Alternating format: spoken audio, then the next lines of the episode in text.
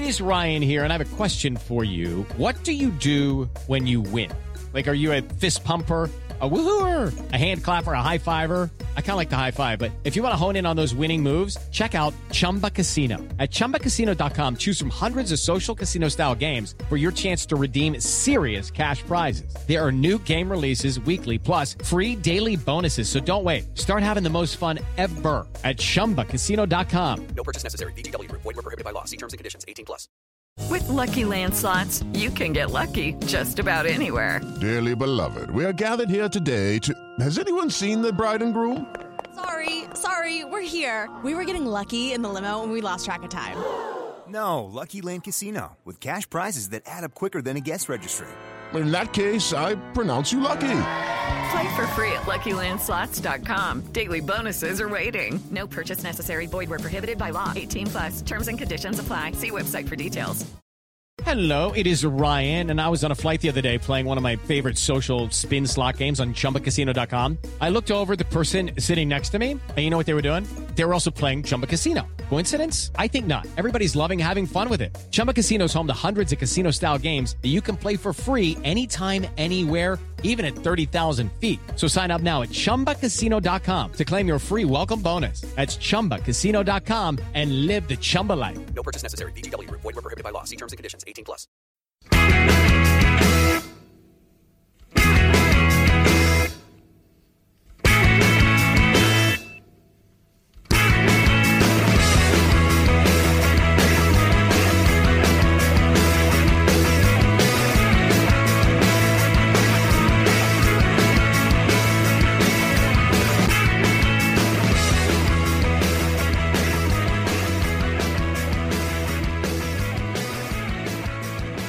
And welcome to Thursday's episode of the Terrace Scottish Football Podcast. I am Craig Fowler, and this show is a little bit different this week. Instead of having a roundtable discussion like we often do, there's going to be three different parts to this with three separate guests. Firstly, you hear myself talking to Kieran Mooney, who is the Wasp TV commentator, about Barry Ferguson's departure from Alloa Athletic. Then you'll hear Andy Harrow talking to Finlay Jack. He is the Queen of the South commentator. They'll, of course, be covering Alan Johnson's exit from Palmerston. And then finally, I will be back to talk to Daniel Smith, who runs the Dee Archive, about James McPake being sacked as Dundee manager and being replaced, for some reason, with Mark McGee. So, I hope you enjoy all that. Firstly, it's myself talking to Kieran. Enjoy the show. I'd now like to welcome on my first guest into tonight's podcast to talk about Barry Ferguson resigning as manager of Alloa Athletic, and that is Wasp TV commentator Kieran Mooney. Hello, Kieran. Thank you for joining me. No, not a problem. Thanks for thanks for having us on. Ah, no problem, no problem. Were you surprised that Barry resigned? Because I could, I heard that he'd left, and then it wasn't like I can't remember. I think it was maybe a bit busy that day. I'd, I'd slept in after the Super Bowl, and then I was kind of catching up with work for the rest of the day, so I didn't really get the details until a day or two later. And I was like, oh, he resigned rather than being sacked.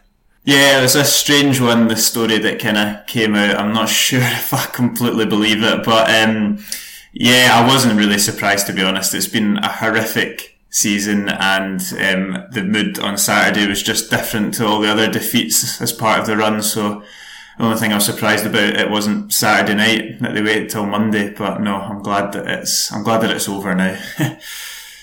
Do you think that uh, the chairman Mike Mulroney would have pulled the trigger before the end of the season if he hadn't resigned? Because I think that there seems to be a kind of common thought amongst Alloa fans that Barry would have been given to the end of the campaign.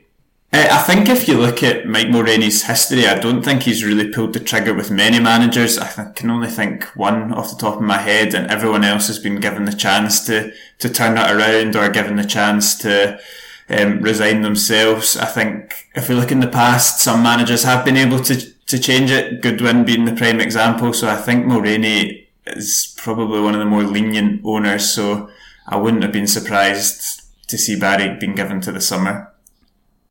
Now that uh, on the subject of, of Mike Mulroney, what did you think of his comments earlier in the season about the job that Barry was doing?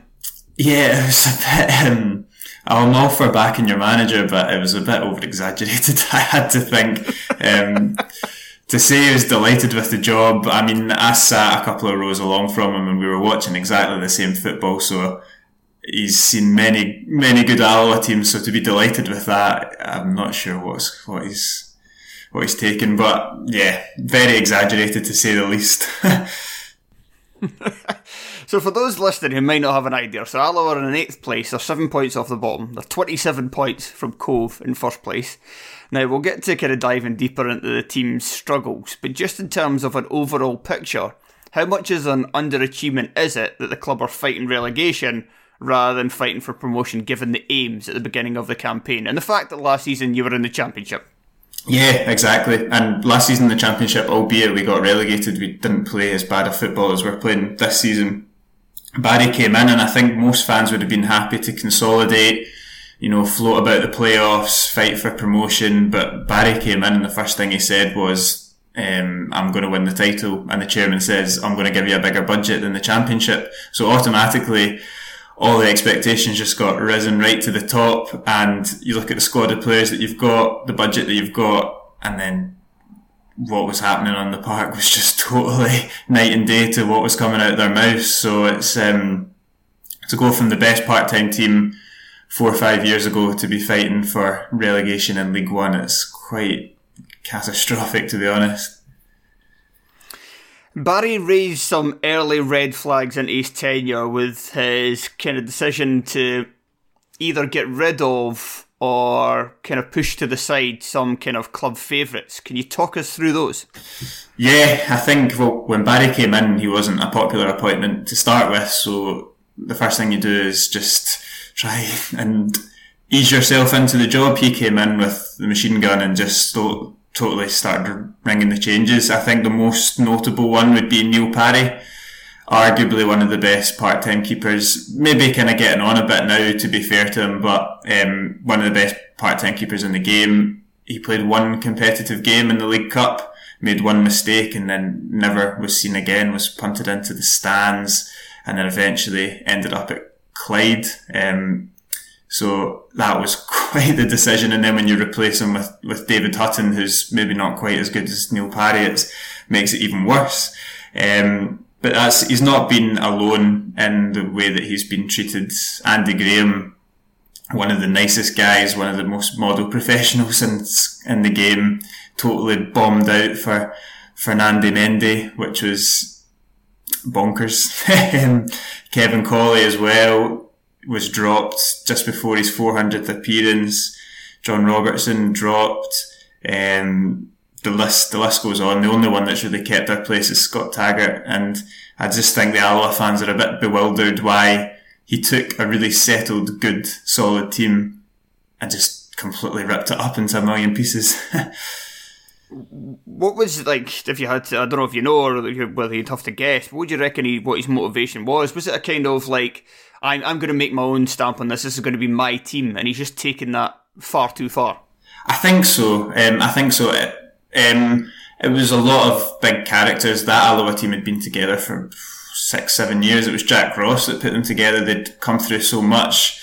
Um, like I say, they're big characters, real team unit. And I think Barry came in and said things need to change. But with Barry Ferguson, he doesn't realise that you can do things slowly. He just decided to do everything at once. And uh, this is only me just guessing. I think there was probably some sort of ego as well come to come to fruition, especially with the Andy Graham situation. That was a guy who was touted for the manager's job before Barry. He signed players in the summer when we were managerless. And the fact that he was now bombed out into the stands, it kind of felt like I'm in charge and you'll sit up there. Um, even if it's to the detriment of the team, that's just me speculating, but I don't think I'm alone in that opinion. So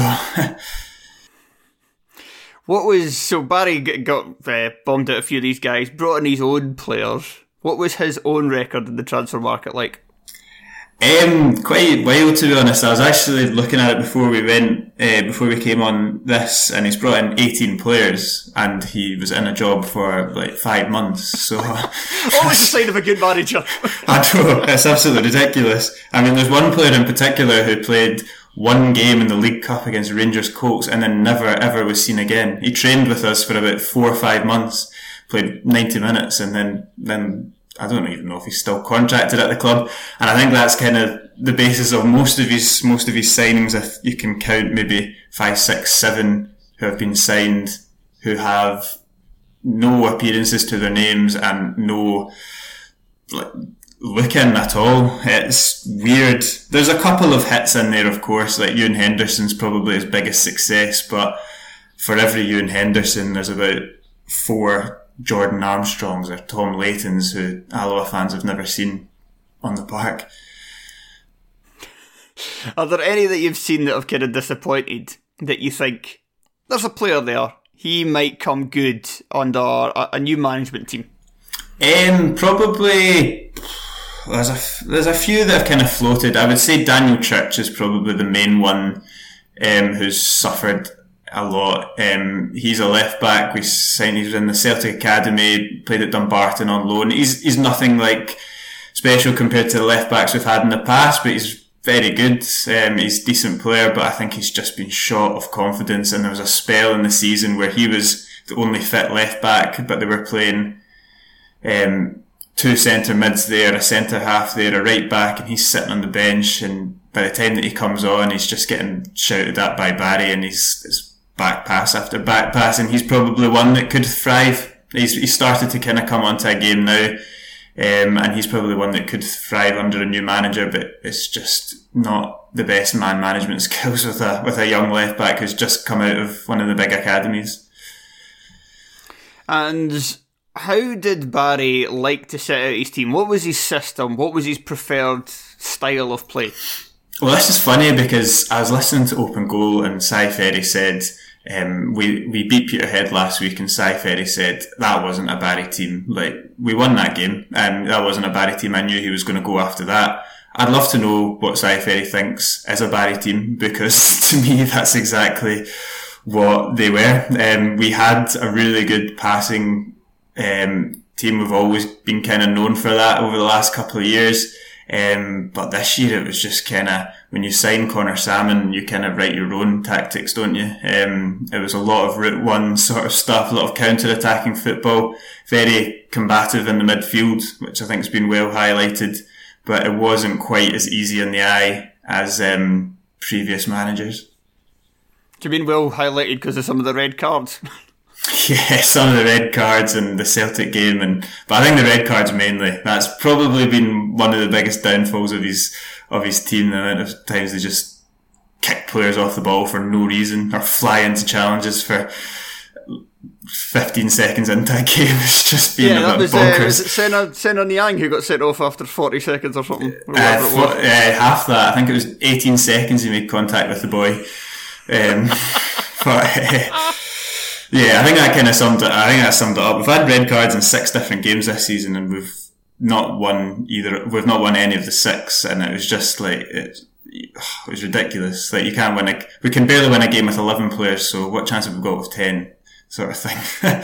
What's, it- what's it like as a club commentator when one of your players gets sent off in 18 seconds? It was you just that's your notes. Your notes just get ripped up and thrown away, and especially when you're playing against Cove Rangers, like arguably the best team in the league, it just becomes a passing a, training exercise. It's um it was the same on last Saturday against East Fife. You would come out, we're losing two one. You know the tails are up at half time. Two minutes into the second half, red card. You've got to sit for forty five minutes and commentate on on a training drill. But uh, yeah, it's been tough, tough season. In addition to his uh, the way his team played, what were Barry's biggest struggles as a manager? Um, probably, I think he never really connected with the fans, which is a big thing. Um, Alloa Community Club, um, he never he never communicated with the fans. When we had tricky results, he would um, duck the press conferences, stuff like that. So his communication has always been really poor. Um, game management has been really poor, um, and motivation, I think, as well. I, um, you look at the sidelines and he's he's shouting and bellowing. He's he's not really motivating the players. You look to the assistant manager Bob Malcolm. He's not much better. Um, so there was not really much to change during the game either. And there's no you don't look to the sidelines and say, "Oh, I want to play for him." It just didn't really happen for him. Yeah, those kind of uh, you touched upon what I was going to ask you next. Like, first of all, like I just read that today. He no showed at press conferences. How often did he do this? Yeah, I looked at it um, three three times, um, but there was a common theme: uh, four two defeat to Peterhead at home, red card; two one defeat to Dumbarton at home, red card, and then the last one, three one loss to East Fife at home, red card. So when it got tough. He, he'd send Paddy or he'd send he'd send Bob up to the press conferences and and just a simple thing as well like when he left the club when Peter left the club last summer um, he was really good he came and spoke to a lot of the staff um, he phoned the advertiser spoke to him Barry's just kind of slipped out the back door. Um, I don't think he did, even did a statement on the website. And then we look, and then half an hour later, he's done an interview with the Daily Record or Go Radio. And I think that's kind of the the frustration that Alloa fans have had this season. Yeah, I saw something Pie and Bovril saying. I don't know. I don't know what they were referring to, but it, might, it might have been Go Radio, it might have been something else. Because I don't think it would have been Sports Sound because it wasn't late enough in the evening uh, on the Monday. But it's, somebody says like he should, get, he deserves a full time job because he was such a good player. yeah, I think that was Mark Guidi, and he, I think Mark Guidi also hit out with um, yeah, the Alloa players, because they're part time, they're not good enough to learn off a player and a manager of Barry Ferguson's standard. I know, I know, it's, it's ridiculous. It's absolutely ridiculous. Um, bonkers statement. You've got guys, guys like Stefan Scougall, not good enough to learn how to learn a passing drill off of Bob Malcolm and Barry Ferguson. Like, come off it. But it was um, that was that was Mark Guidi. To be fair, I think Barry actually came came across all right in that Go Radio. It was just these pals that were bigging him up for the for the next Rangers job. Uh, of course. yeah, it's incredible. Like uh, he'll get another chance, and it's like the amount of chances he gets is just yeah. unbelievable. Like, fair enough. Yeah, he took Kelty up. I think I, I think I could have taken Kelty up with that squad. like that that squad for lower lowland league. I mean, the squad just for League Two is still a bit ridiculous with Nathan Austin and Kallum Higginbotham, guys who could probably exactly. be playing in the Championship if they really wanted to. uh, so for that to be playing in the Lowland League, like they were always going to win the title. Like, oh, exactly. if he didn't do it, it would have been a massive underachievement. And he was and terrible at Clyde. Some people think he did a decent job with Clyde. He was rubbish. Exactly, and I think I think the thing with us when we when he was appointed at Alloa, we were like, right, okay, he's done terrible at Clyde. We'll let that slip. He's had a three years at Kelty. He might have learned but you know, uh, you probably saw it in the Pie and Bovril forum. The Clyde fans are jumping on, and we say something, and they're like, "Yep, that happened to us like seven years ago." I'm like, "How's this still happening? How has he not learned? And how are people still giving him a chance?" But yeah, it's very yeah. He'll he'll still get one, like you say. He'll still be touted up for whatever job that, comes up. Yeah, and I've seen like it was like quite often on the Pelly podcast, uh, Craig Telfer when he talked to some of the players who worked under him at Clyde. I spoke to and uh, I met uh, Jordan Loudon once, uh, who I think he was at Elgin. I, I, can't remember where he is now. Uh, he used to play for Arbroath as well. He was at Clyde. Ferguson signed him. Yeah, he quite liked him for signing him. Um, and he, Ferguson rated him highly. Then he'd done his knee in. Uh, but he was saying like he's just he's, in terms of his man management, he just comes and absolutely screams at the players. That's like that's his style. Like that's how he thinks that like you should manage a team. I mean, it's very kind of I don't know. I don't know if there are some managers that still works with, but I think for the most part in this day and age, players don't respond to just getting screamed at all the time, especially when they're part-time players. And it's like, you know, I'm doing this a couple of times a week for no much money because it's fun and I like doing it. I don't want to be screamed at for you by you, regardless of what you've done in the game. Exactly, and I think that's I think that's what happened at Alloa as well. Like the the lows were so so low, and he would definitely react, absolutely screaming ball at them, and yeah, like you say, players don't enjoy that, and then they very quickly lose respect. And uh, for me, I think Barry Ferguson's rep as a player is slowly, slowly going away and being forgotten about because this manager rep that he's created is just comical. Well, yeah, I mean, like he also had a great time as a player. I think the the kind of biggest standout has been captain of a Rangers team that reached the UEFA Cup final, and he was a terrific player, but if you're thinking about like especially these days when there's like we're not so insular as much anymore. Like people are watching you know Barcelona and Real Madrid and you know Juventus and watching football for across Europe most like pretty much most nights of the week now. Uh, if you're watching the English Premier League as well, like the Italian football is on on on BT all the time.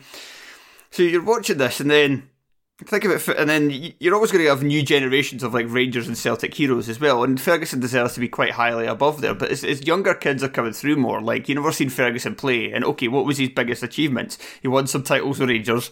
He led them to the FA Cup final. What did he do with Scotland? Nothing, because Scotland were terrible at the time. Um, it was a part of a, the best nearly team ever in. Uh, in um, 06 or 07 when uh, the team nearly reached the Euros. But if you look at his kind of career accomplishments, like the, the way that he seems to get talked up at times, it's like, yeah, I remember Barry Ferguson. Barry Ferguson was a terrific footballer. But can we stop talking about him like he's fucking Ronaldo? exactly, exactly. And I think I think the players are catching on to that as well. And at the start of the season, there was there was probably players that we've signed like who have signed just because it's Barry Ferguson. Like it was quite. You look at the guys that we've signed; they've all got Rangers connections, whether they're supporters or academy players. And they've obviously signed for Ferguson, but at the January transfer window, every time he did a press conference or a, like an interview, it was, oh, we've lost out three or four different players this week, even till the day that he left. And I was like, well, note the, the common theme here. like the word spreads in the lower leagues in Scottish football, like it's very small circles. So yeah, players are going to stop coming just because Barry Ferguson took Rangers to a European Cup final. Yeah. And I was going to get on the conversation of who you vote as the next manager, but firstly, I just had this written down. Fernando Mendy, discuss. yeah, do you know what? It's such a weird one. He's such a lovely guy. I don't know. Have you met him before? Like just I've not your... met him, but Sean's met him, and Sean says he's a lovely guy. Oh, he's just like the best guy ever. So it's very hard to like be critical of him, but it's also not like if you watch him play for like 15 minutes. Um, it's, it's some some story. He's given. He's like given when we were like in the real like we've not won in like eight games, nine games, ten games, season's depressing, and then boom, we've got a player in AFCON. Like he's given us like a buzz in the middle of the season, but half of the buzz was because we were going to be missing him for four weeks. Like, um, he's not been brilliant to be fair. He's he's so fit. He's like a massive, like he's a big athlete, big, strong, fast, but he's just like, oh my goodness, his coordination, his um, thought process and his defending is, is chaotic. And I think for him to be dropped for Andy Graham, it was it made it even worse. But um, he's a lovely big guy, so that's suppose that's what he's known for. But his footballing ability is, is quite. Um, I think comical is the word I sometimes use on commentary. Um, it, it's it's it's the most entertaining thing to watch. Like he's I've seen him. I've seen him in the six-yard box do about four keepy uppies and overhead kick at clearance when he can just pass it out. So sometimes it's amazing to watch, but most of the time it's just what the hell is going on. okay, who do you fancy as your next manager? Um, I think it's pretty obvious. I think most of the Alloa fans have, are very united with Andy Graham being the next boss. The guy is so well respected in Scottish football. He's so well liked in the dressing room he pretty much did it in the summer between Peter Grant and Barry Ferguson. Like he signed quite a, f- quite a few players. He re-signed the majority of the the squad, um, and I think there was some reasons with um, he wanted to continue playing that he was wasn't interested in it permanently. But I think he's 39 now. The, the season's maybe not played out the way that he wanted to. I think if he got offered it again, or if it, the opportunity came up again, I wouldn't see him turning it down. And I think Alloa would be stupid. They've got a guy there who fits the mould of previous successes, well liked, loved by the fans, which I think is the most important thing just now. And he's there already. So I, I wouldn't really want to entertain anyone other than him, to be honest. Okay, Kieran, thank you very much for joining me. No worries. Thanks very much for having me on again.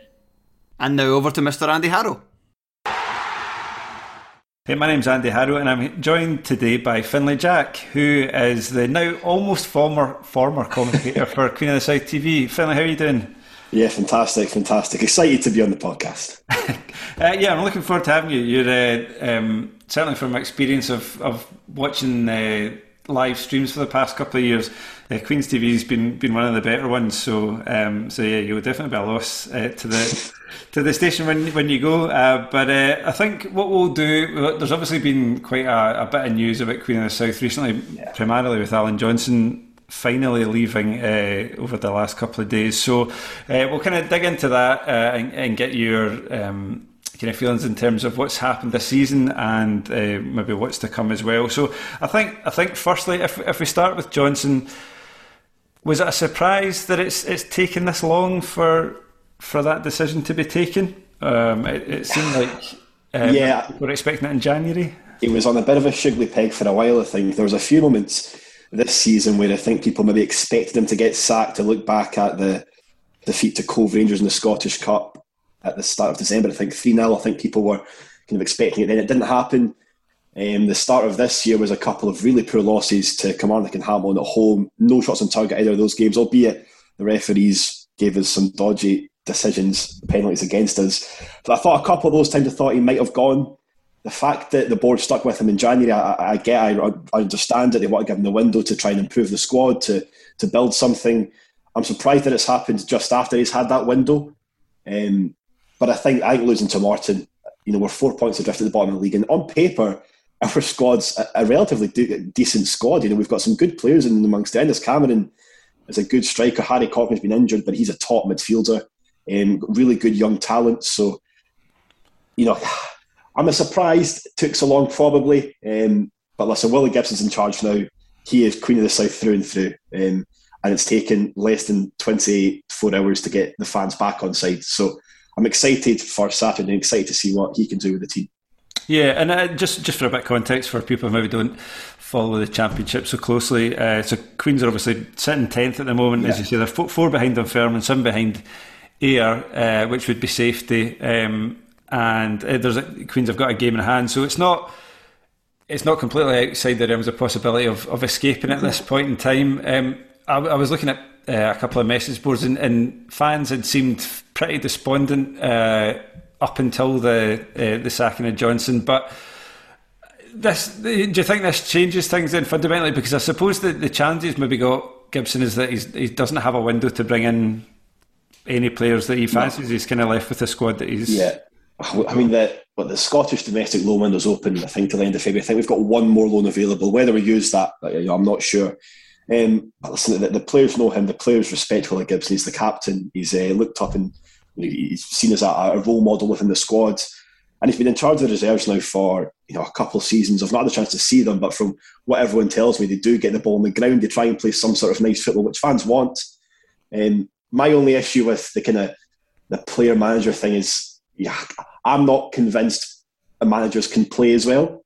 Mm. I like to be proved wrong because Willie Gibson is one of our most important players. Um, you know, we'll see on Saturday whether he starts himself. Um, I'm not sure who's coming in to help him out uh, behind the scenes just yet, but you know, he's certainly got a big job in his hands. Um, yeah. Do you think? Do you think you'd expect to see any sort of more experienced person coming in to, to help him out at all, or or will he just work with, with what he's got? It's difficult. Last season, the start, the first two league games last season, had a COVID outbreak within the managerial staff. So the old keeper, David Matheson, came in just to help us out on the touchline. Um, of course, a lot of that was him kind of being on the phone to Alan Johnson, who was in charge at the time. He was at home with COVID. Um, I, I think he'll have to bring somebody in, somebody off field. There's been names mentioned. Brian Rice has been a name that's mentioned a lot. He's got a fantastic coaching record. He's experienced as well. Someone like him I'd like to see come in the door. But first and foremost, I'd like to see Willie Gibson get the job permanently. I think he's got a bit of a free hit for the next 13 league games, one cup game, maybe two cup games. And nobody's really expecting us to stay up. I still think we can. Um, you know, Willie's somebody that certainly has a future in management. Um, he's got the tactical use to to be a top manager, so hopefully he can get it, and hopefully the boards can back him and bring in somebody experienced. It's difficult having for the season though, you know, to bring in.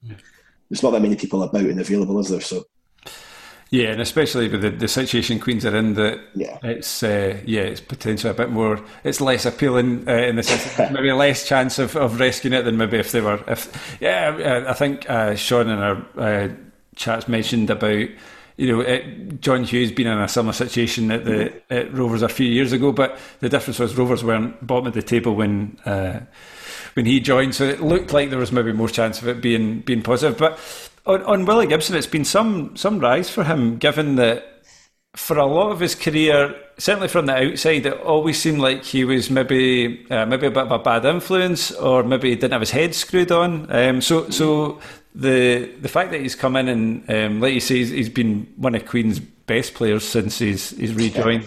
Uh, the fact that he's he's obviously taken more responsibility behind the scenes, and now he's he's coming in as manager. I mean, that's that's been some turnaround for him. Yeah, it's a kind of a, the rise because he made his debut for Queens 21 years ago now, which is almost my entire lifetime ago. it's quite crazy, and he's you know a good career. He was seen as that kind of bad attitude, kind of hot-headed player. He's you know with experience, he's calmed down a bit when he signed at us last summer, um, well, we, he was the reserve manager beforehand, but I don't think anyone really expected him to sign as a first team player. He played for the reserves just for that kind of experience, and you know, our reserve team's pretty much under 18 team. But he signed, a lot of eyebrows were raised, and nobody saw him playing right back either. And uh, know, championship player of the month last February, um, and he's still Mr. Consistent. He's played right back, centre back in a back three, a back two centre midfield, either wing. He's played left back, he's played right wing back this season, and now he's in the touchline. So, you know, there's anything he can do. I, I, suppose I suppose we'll find out fairly soon, I guess.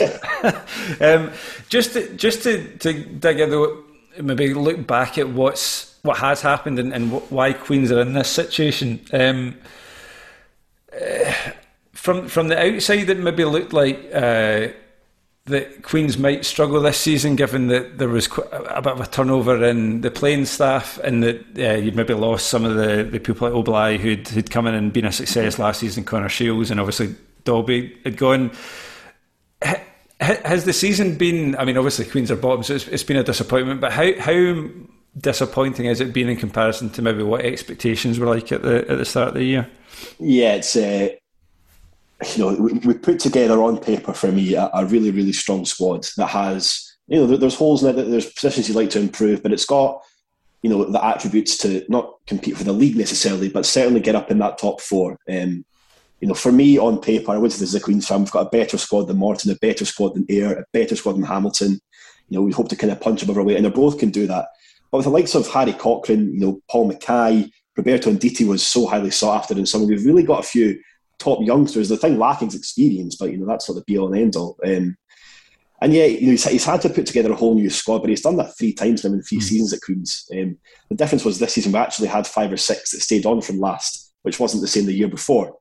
Um, and it's, it's, a reasonably big squad. The issue is, and it was like last season, you take a punt on Ayo Obileye, somebody who's tried and untested in Scotland, and it came off as a success story. We've done the same this season with a few players. Ruben Juniors came up, Josh Tabayo, Udoka Chima, and it's not quite worked out as well as it has for Ayo. Um, you know, it's it, it's disappointing that he's put together a good squad. That's one of his you know best bits as manager Allan Johnston's recruitment, I think. Um, and the aim's always top four. He's been backed by the board. I think everyone can see that, and he was given time as well. Um, but yeah, it's the performances, as I say, it's disappointing. Some of them have just been woeful, just terrible. But sometimes we've we've just turned it on and looked a really, really, really good team. It's just inconsistency is just inexperienced squad. I guess that's what comes with it. Yeah, and, and what do you think is behind that inconsistency? Uh, I, I, saw again, I saw people kind of complaining about maybe a, a lack of consistency in the, the starting eleven. But what, what do you yeah. think's been been kind of the main factors behind I it? I think that's pretty much it. The the formation changes a lot. We never really know. You know, I go to a game and I'll see the team sheet at two o'clock, and you've no idea what formation you're going to play. Mm. Sometimes you've got three five two. Sometimes you've got a four four two. You got a four one four one at times. Three four. It's it's it's a, it's like a lottery. You're picking out of a hat formation. The joy is we've got players that can play multiple positions, which helps. Um, but it's like Roberto Nditi came in after a season of four for playing defence. He spent most of the season playing one position in one game and a different one in the next game. And it's you know it can't be easy for him. His form's dipped, and I think that's probably the result of that. I think it's the the starting 11's changed a lot. I think to be expected when you lose games. I think the formation changing a lot's difficult. You know, how do you work on playing three at the back for two days and then change back to four and then back to three and then, you know, it's hard for the players. Yeah, and So do you think? Do you think the the board were maybe too loyal to Johnston over that, that period in terms of hoping that it was going to recover? Do you feel the, the Queens would have more of a chance if if it maybe that decision been taken earlier? Or I don't think you can criticise the board too much over sticking with them. I think so often these days you see managers get sacked after one or two bad results and not given the time to turn it around. Yeah. He had every chance to turn it around, which I, you know, I respect for the board. He's given that they've given him time to do it, and he's clearly not done it.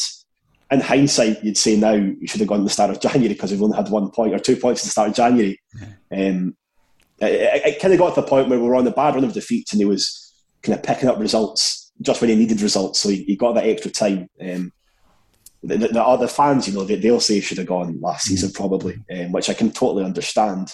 But I, will never criticise a board for for giving a manager, you know, one game too many rather than one game not enough, really.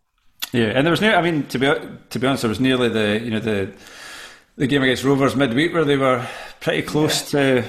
to. Uh, to winning that, you know, they certainly there looked to be enough of a performance there, and that the, the players were still still playing for him. I guess at that point, but that that Morton result in fact, I guess it's been the, the, the two out of those three games have been losses to Morton and Dunfermline, and they kind of felt like yeah. killers, really. Well, I think that's now, I could be wrong, I'm pretty sure I'm right. The last three home games, we've yet to have a shot on target. so, regardless of who you're against, to not have a shot on target at home um, is is terrible. And obviously, Dunfermline, that's a big defeat. And their next games are both on Saturday, and then I believe it's Ayr and Morton after the next two after that like with Cove in between in the cup semi final. Um, so that you know that that's massive games for for Willie Gibson and the squad, and Johnston's shown that perhaps he couldn't get the results when he needed to. Um, so it's up to Willie now to to get a tune out of the team.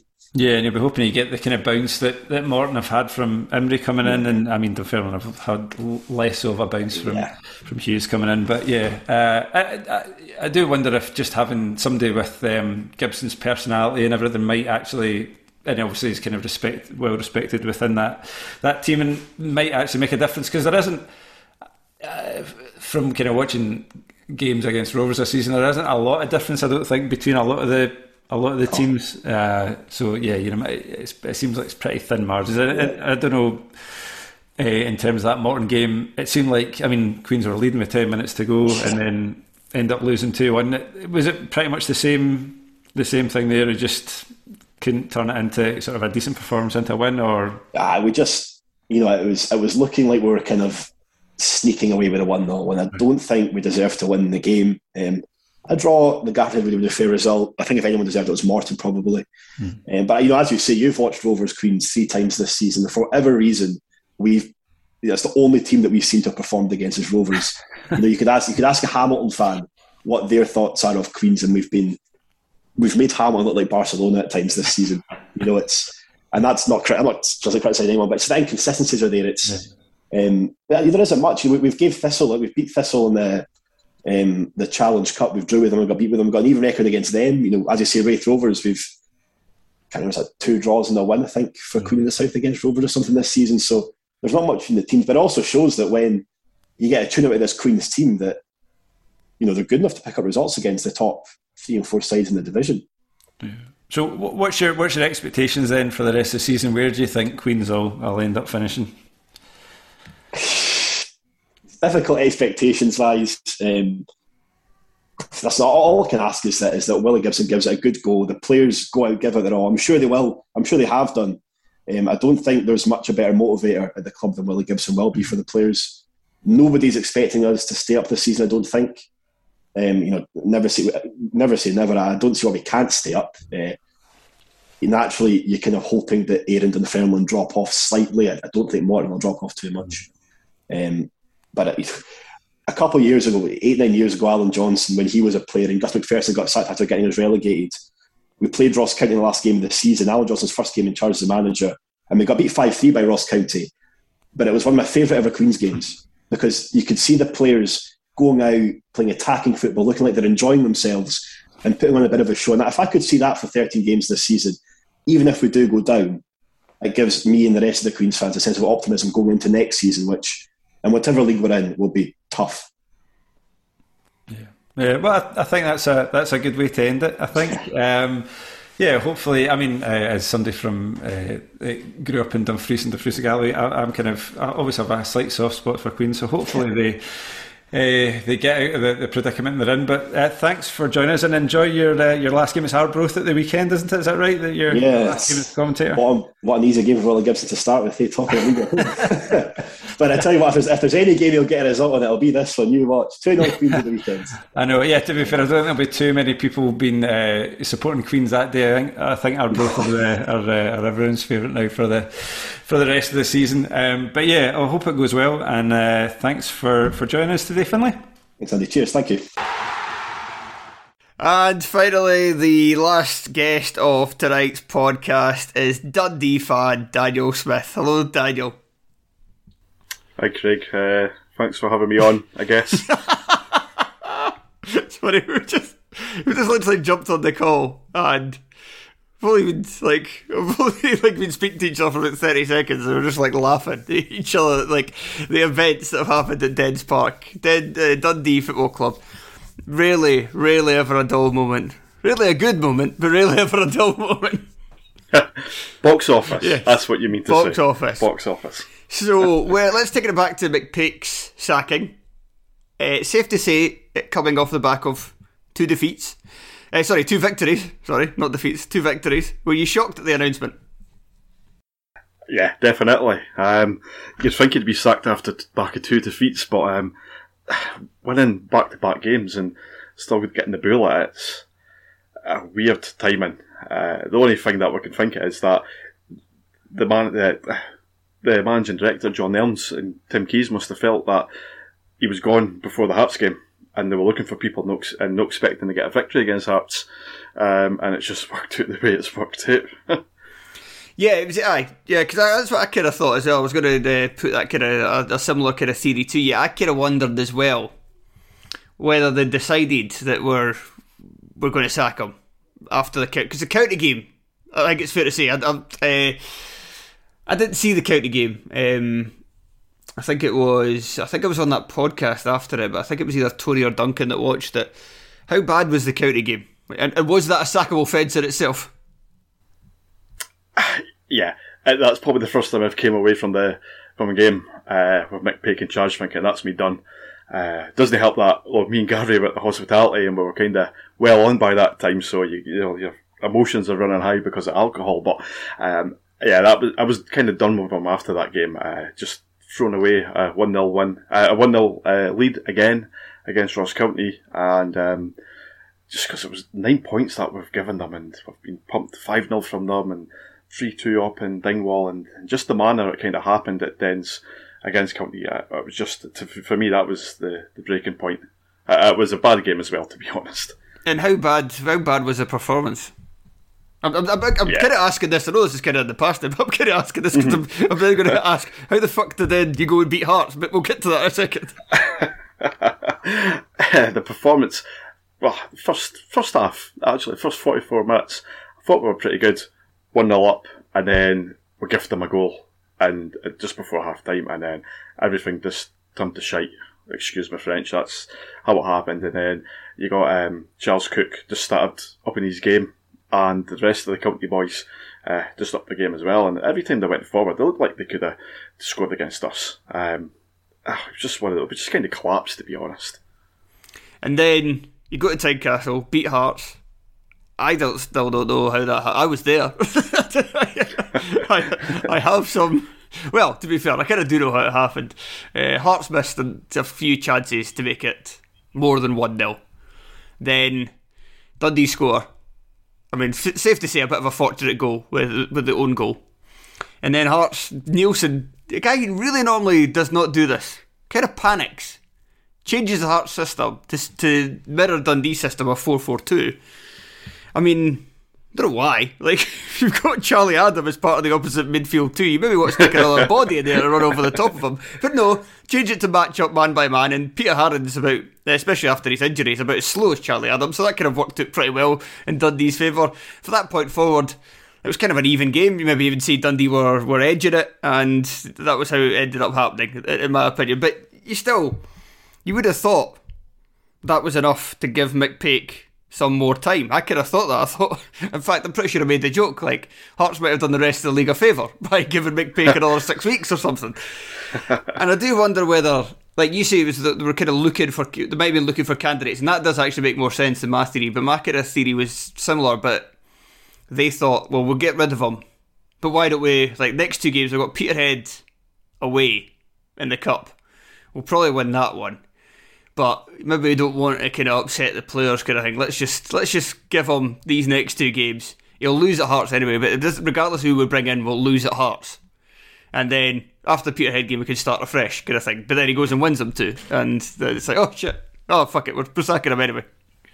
Eh, that's what I think happened. Um, it's it's just a weird one. Uh, even if after winning that match, you'd still think to yourself, well, maybe hang back, hang fire, because they're, they're getting a little bit of momentum. Fair enough, the Peterhead performance was it was quite bad to be honest as well, and uh, moment of magic from Charlie Adam uh, getting the second goal called off the game. But um, yeah, uh, the Hearts game I think scunnered the Dundee board. To be honest, um, uh, maybe Neilson was doing them a favour back after the voting fiasco before, but. and they never got the email about it. There's an email joke, but no, no, no, the email was um, an email McPake after the county game. It just came through. Yeah, basically, but um, oh yeah, it's a it's a weird. I, McPake's got a habit of going through like six, seven games without a win, maybe four without like four straight defeats, but then you've got a habit of picking up uh, momentum after that and kind of getting himself about a bit of breathing space, and I kind of feel that's what he was going to get. Like, not even taking into um, account the Celtic game coming up, because I think most Dundee fans are probably going to write that one off. But um, I feel like after that, the, the two victories there, that going into the St Mirren game, I think that's the next one on the Wednesday, we went in with a bit of momentum. Um, and I feel like what's happened is maybe knocked the sail at the the wind at the sails for the Dundee team a bit, to be honest. Aye, you're right, because I was kind of talking about Tiber and when you're going to bring a manager, and my theory doesn't really make any sense then, because if you're looking at Dundee's fixtures coming up, because you don't get rid of a manager, you don't do that to get rid of a manager, then bring in the new one. It would have made sense if they'd, if they'd left it, like had they sacked McPake before the Celtic game, and then, like, okay, we'll leave it for one interim boss, like, for that game. But you don't give a new manager literally the hardest task in Scottish yeah. football. Yeah.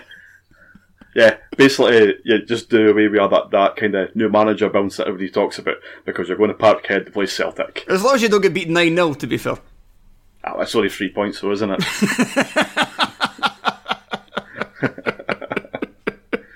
As you can tell, I've been looking up my Mark McGhee quotes before coming on here. Oh, have, you, have you looked him up on Wikipedia?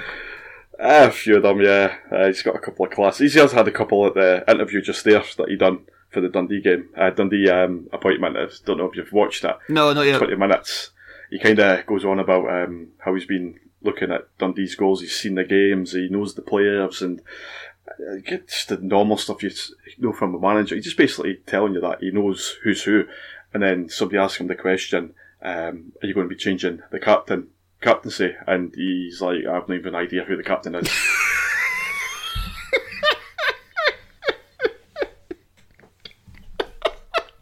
yeah. This is what we're up against now.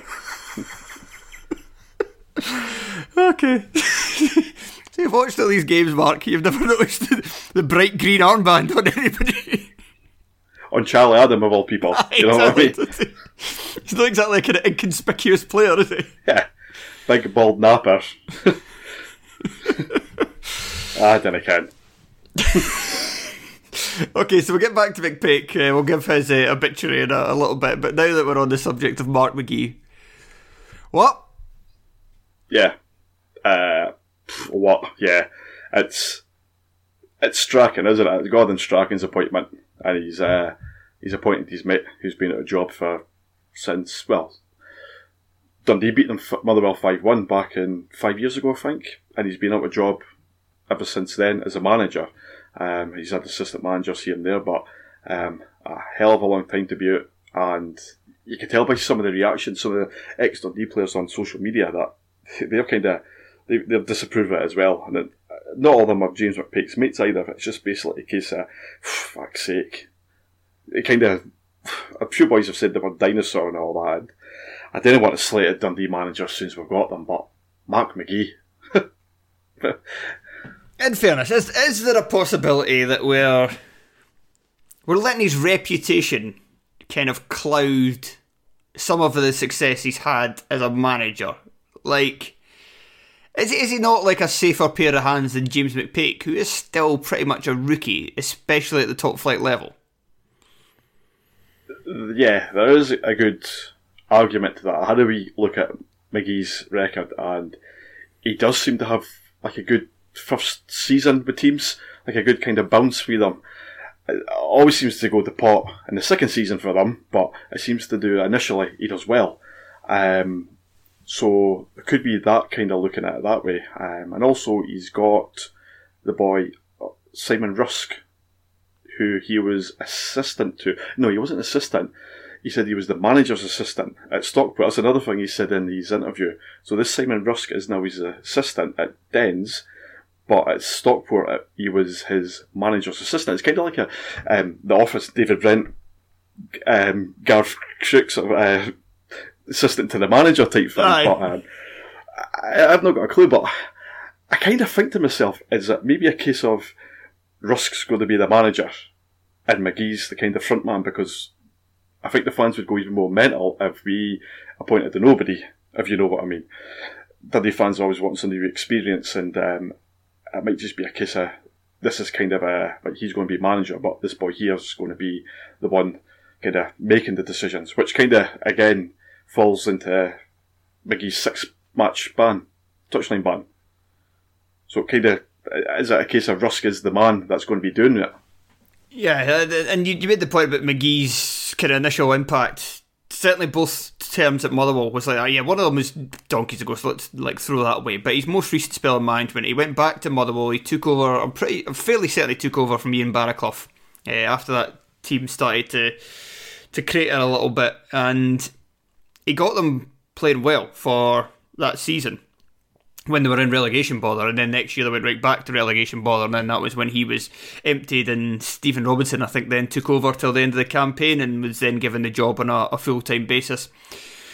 So he, he, can do it, and he does have this ga- this band though. How much? I, often wonder about bands like this though when it comes to managers. Yeah, he's not allowed to be in the touchline, but he's still allowed to be in the stands and it's easy enough to get messages to and from the dugout to your to your coaches. How much of a big deal do you think it is? Because I often think it's a bit overstated when we say that managers are banned for games. Yeah, I, I think managers do the talking before half time, uh, before the game and at half time. I think during the game, uh, I mean, how many managers do you actually see actually going mental on the touchline? Just probably just the mental ones that are going mental, but um, I didn't really see anybody rushing out, giving it whatnot and and whatever. The the players are given their their, their jobs to do that game. The captain is the one that's doing all the talking on the field towards them. So I kind of don't see the big deal in it, especially because he's got his backroom team there, and he'll probably be doing his Sam Allardyce headphone um, and into the uh, dugout. So I didn't see it as a big deal, but it doesn't look good though when you're in a relegation battle, 15 games left, and you appoint a manager who is going to be six games up in the director's box. It, it doesn't really give a good look, and um, but then when you tell people it's Dundee though, they're like, yeah, fair enough, eh, right, okay, 'Cause it's the thing we do. That's the thing. Like I'm saying, like the, the six game ban is not that. It's not as big a deal as people are kind of making out to be. Mc- McGhee does have a decent record of coming in initially and making teams better, but it's Dundee, and and the fact that James McPake has been sacked off it, like I'd say, like, do you want to swap? Like, go back a couple of weeks and say, right, you've got a choice. James McPake stays your manager to the end of the season, or you swap him for Mark McGhee. Mm-hmm. It's not. It's not the best of choices. It's, it's kind of like asking how you'd like to die, but I think you would maybe go, yeah, let's see what Mark McGhee can kind of do. So it's not the end of the world type thing. But because they've got rid of a manager having won two games, and because of the things he's come out with his press conference, as you said, and because there's already a kind of feeling of, well, is he in charge or is he just the front man for this guy that nobody's heard of? It just screams relegation to me. Yeah, it's um, it's kind of Jim McIntyre esque for Dundee because I think last time we won the Premiership, we were in the position. Well, appointed McIntyre and uh, like, worst ever uh, ending of the season for Dundee. Um, absolutely popped out the league, and you do kind of get the vibes of this as well. Um, just because McGhee's kind of a strong word is a hate hated figure, but when you see Motherwell and Aberdeen fans commenting on everything and the the, the Dundee fans as well commenting, it just seems like he's universally unliked by people. Even actually, just take away all that he's just any team in Scotland. They've all been commenting on it. It's just like he's universally hated for some reason. It's it's bad saying it, but that's what you're reading into. But that's well, that's social media, isn't it? But it just seems everybody's laughing at this, and and so am I. So, but yeah, if, if you didn't laugh, then you'll end up chucking yourself off the table. right, let's uh, finish up by looking back at James McPake. What was his biggest issue as a manager at Dens? I think his biggest issue was I feel like he was flung into the team uh, when we were relegated. We were going into a league with Dundee United who had just been taken over and they were going to be big spending, um, which they did, and we needed somebody in there that had kind of been around the leagues. Uh, we went for McPake, and we struggled that year. Uh, we did kind of turn the corner uh, in the January window. He reinforced the team, and we, we done we done pretty good, uh, and made a little beeline at the end. But obviously, COVID kind of uh, scuppered all that. The next year kind of went the same way. There was a little theme in his tenure as Dundee manager. So the next year, again, in the summer, made signings, and, it wasn't going too good. And then January window came again, made signings, it picked up. We got second, and we got promoted from the playoffs, which was fantastic. But I feel like we're kind of, I feel like we bossed the playoffs, but to get to the playoffs, we stumbled because whenever the only time we were second was the last uh, day of the season when we claimed second. So, and we had like one of the worst defences in the championship as well. And then this season went the exact same way summer window here, he failed to um, strengthen an already bad, not bad defence, but a leaky defence that uh, that was basically championship level, and he, he, did try to his best to, to do it, but then he he, he picked. Picking people like Leigh Griffiths, who I was against signing in the first place, and trying to shoehorn him into the team for like Jason Cummings. Griffiths was visibly unfit. Uh, he not got that spark around him anymore. It was just just seemed like a bit of a panic, but he, he, it's hard to, to criticise him because he's been at the club eight and a half years and I've met him a few times. I've had the joys of doing DTV and uh, he was a lovely man. You, you could tell he just always wanted to do well for Dundee, but I just think this manager's job was too soon for him. Do you, think he'll get another chance soon somewhere? I think somebody will take a chance on him just because you got manager of the season last season. I have no idea how because I thought Neilson would have been assuring we that be running away with the league, but the more probably got probably got fed up again him manager of the season in the championship. but um, shake it up a bit. But um, I think he will. I think he'll get uh, someplace. Uh, it'll be a championship team or something. But um, it's one of those where I think every Dundee fan wanted them to do well, but at the same time, when you're ten wins, uh, ten games without a win most of ninety percent fans, even though they want him to do well, want him rock, uh, uh, gone. And Dundee fans are quite picky when it comes to to changing managers, to be honest. But um, yeah, you can look back at his uh, uh time as Dundee manager uh, with a, a, lot of highs and a hell of a lot of lows, to be honest. Uh, but yeah, you wish him well, and there's no ill feelings towards him, um, even though a lot of people were quite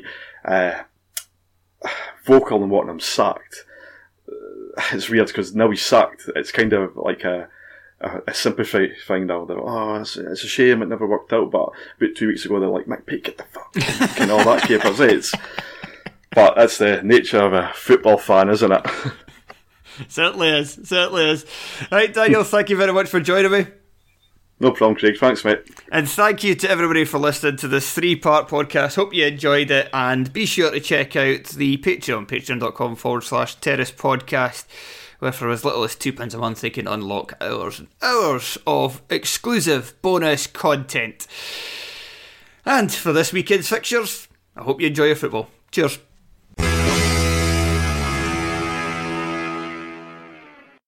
Sports Social Podcast Network.